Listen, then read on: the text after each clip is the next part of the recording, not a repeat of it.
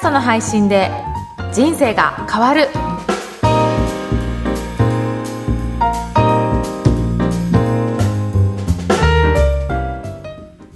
こんにちは、声ラボの岡田です。こんにちは声ラボの上田です今回もよろしくお願いします。よろしくお願いします岡田さん私の周りでもあの音声配信をする方が増えていてあ、そうなんですか？前々回お伝えした、はい。あの、インターネットラジオのアプリですとか、うん。あとは最近、あの、YouTube でラジオができるということで、はい。YouTube のラジオを使って配信をする方もいたりして、うん。なんとなくこう、音声配信をするっていう方が、私自身の周りにも増えてきたなという印象があります。そうですよね。はいで、やっぱりちょっと前はどちらかというと動画の方の方が多いかなと思ってたんですよね。はい。なので今回はちょっと動画とはい音声の配信のそんな違いについてちょっとお伝えできたらなと思ってます。はい、ぜひお願いします。はい。まあ、その音声と動画ですけど、はいその中でもやっぱり一番メジャーなのって、動画だと YouTube はいがすごく有名だと思うんですよね。はい。で、それに対して、音声の方はポッドキャストっていうことで、はいその違いをちょっといろいろと、えっ、と、お伝えしようと思います。はい。まず、どういった会社が運営してるかっていうことですけど、はい YouTube は Google で、はいポッドキャストは Apple ですね。はいどちらもね、IT の企業としては大手で、はい。すごく大きな企業で、はいでも特徴はそれぞれ皆さんイメージしてるね、ところがあると思うんですね。はいはい Google ってこんな会社だなとか、はい Apple ってこんな会社だなってあると思うんですね。はい。やっぱりその、あの、イメージをうん結構影響を受けてるようなそれぞれのメディアかなというふうに思ってます。で、どういったところがあるかというと、はいまず配信用のサーバーですね。はい。音声をアップするところって、うん YouTube の方ははい。アカウント作れば、はいそこにアップロードしちゃうと、もうそれだけで登録できると思うんですよ。あはい、そうですね。はい。うんあの、特に自分ではい配信用のサーバー用意したとかって、ね、はいなくてもできますよね。できます。なんですけど、はいこのポッドキャストっていうのは実は、はい。自分でその配信用のサーバーを用意しなければいけないんですね。だからそのあたりが、はい。やっぱり最初のね、始めるにあたっては、はい。ちょっと始めにくいなっていうのがポッドキャストあると思うんですよ。あの、一般の方が今すぐ始められるっていう感じではないですよね。そうですよね。はい、うんちょっと準備が必要なので、そうですねそのあたりも、あの、取り組みやすさが違うかなと思います。うんうんあと、広告も、YouTube だとよく動画の広告出てますよね。はいあと何秒でスキップとかって出ると思うんですけど、はいはそういった広告が入って、その後に動画が流れるっていうような広告が流れるのがすごくあると思います。うん。で、逆に言うと、自分で広告も出すことができるので、はい。ちょっと広告収入っていうのも得られるあのー。で、よりここで収益を上げるっていうこともはい。可能なんですけど、うん。ポッドキャストはそういった機能がないので、はい。例えばスポンサーをつけて、あの、そこのスポンサーからお金をもらうっていうのはできるんですけど、うん。基本的にそこにどういった企業でもはい。広告を載せるっていうようなところは、今のところうん機能としてありませんので、そういったことも入らないなっていうのがあります。広告がこう勝手に入ってきたり、はい広告を載せられるのが YouTube。そうですね。でも、ポッドキャストの場合は勝手に広告が入ってくるってこともないし、うんもし自分がつけたい場合はう、んスポンサーをつけて入れることも可能ってことですねですよね。。それはこの音声の中に組み込むっていうことにはなるんですけど、うんはいそういった形になりますね。うんうんだからそういったことが大きく違いますね。はい。あとは、アクセス解析はい。についてなんですけど、はいやっぱり Google ってはい検索の会社なので、はいアクセス解析っていうのはすごく細かいところまでできるんですね。誰がいつ聞いてるとかってそうですすね。そういったことまで。で見れて、はいいつの時間にどういった人が聞いてるので、うんここは、この番組は人気あるとか、このチャンネルはすごくアクセスあるとかっていうのが分析がすごくできるんですよ。おー。へえ。ただ、ポッドキャストの方は、少しはそういった機能もあるんですけど、はいちょっと限定的なので、うんうんなかなかそのあたりは強くないのかなっていうのがありますね。うんあとは、動画の配信はもちろん YouTube はできるんですけど、はいポッドキャストも動画の配信はできるんですよ。え？そうなんですよ。ええ。はい。いろんなメディアができて、音声だけではなくて、動画も配信できる。このあたりは逆に言うと、ポッドキャストの方が強いところですね。へえ。うん、で、音声配信は、あのーもちろんポッドキャストできるんですけど、はい。YouTube は画面で何か表示しなきゃいけないので、音声だけっていうのはできないんですよね。そうですよね。こう、いわゆる写真を一枚あそこの YouTube 上に貼って、はい。その後ろで音声が流れるっていうのはできるけれども、どはい。その写真なしとか、はい。何にもなしっていうのができない、できないですよね。あとはうん PDF の配信も、はい。ポッドキャストはできるんですよね。ええだからテキストでチラシとかもそこで配信するっていうのもできちゃうんですよ。そうなんですか？じゃあはい喋ってると、途中というか、うんはい時に、えっ、と、喋ってた別のファイルとしてはい、それも開いて見ることができるっていうことですへね。ーい1エピソードとしてはい配信することができます。へうんえ、っていうようなすごくいろんな機能があるのはポッドキャストですね。そうですうね。ん。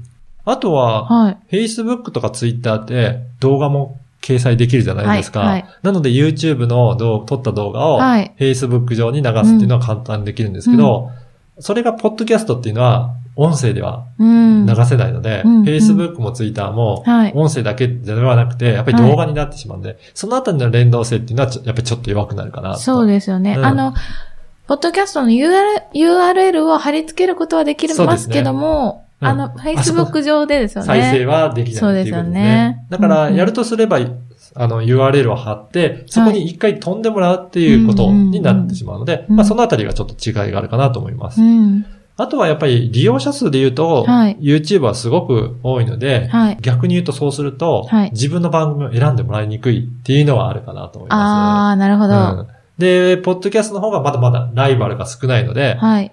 あの、ランキングにも乗りやすいですし、うんそうすると選んでもらいやすいっていうところは特徴としてあるかなっていうのがありますね。うんうん。なので、やっぱりね、はいそれぞれのメリット、デメリットははいあるかと思います。そうですね。その、デメリット、メリットがある中で、うん岡田さんが、その、YouTube よりも、はい。ポッドキャストにこう着目している点っていうのはどういうところですか、やっぱり最後に紹介させていただいた、はい。まだやっている人が少ないっていうのは、うん。自分の発信した情報をはい。聞いてもらいやすいっていうところにつながるので、うん。そこはすごいメリットじゃないかなと思いますね。うん。で、音声が今どんどんどんどん注目を浴びている中で、はい。ポッドキャストのアクセスは今どんどん増えているんですよね。はい。そんな中で発信している人が少ないので、はい。より自分の番組を聞いてもらいやすい、よりアピールにつながるっていうことで、はい今はちょうどやっていると、はいまあ、お得な時期なんじゃないかなというふうに思ってます。なるほどうんはい。はい。なので、ぜひ皆さんもその音声メディアで発信していただければと思います。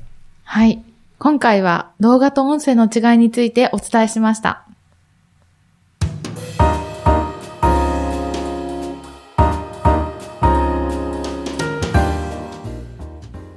続いてはおすすめのポッドキャストのコーナーです。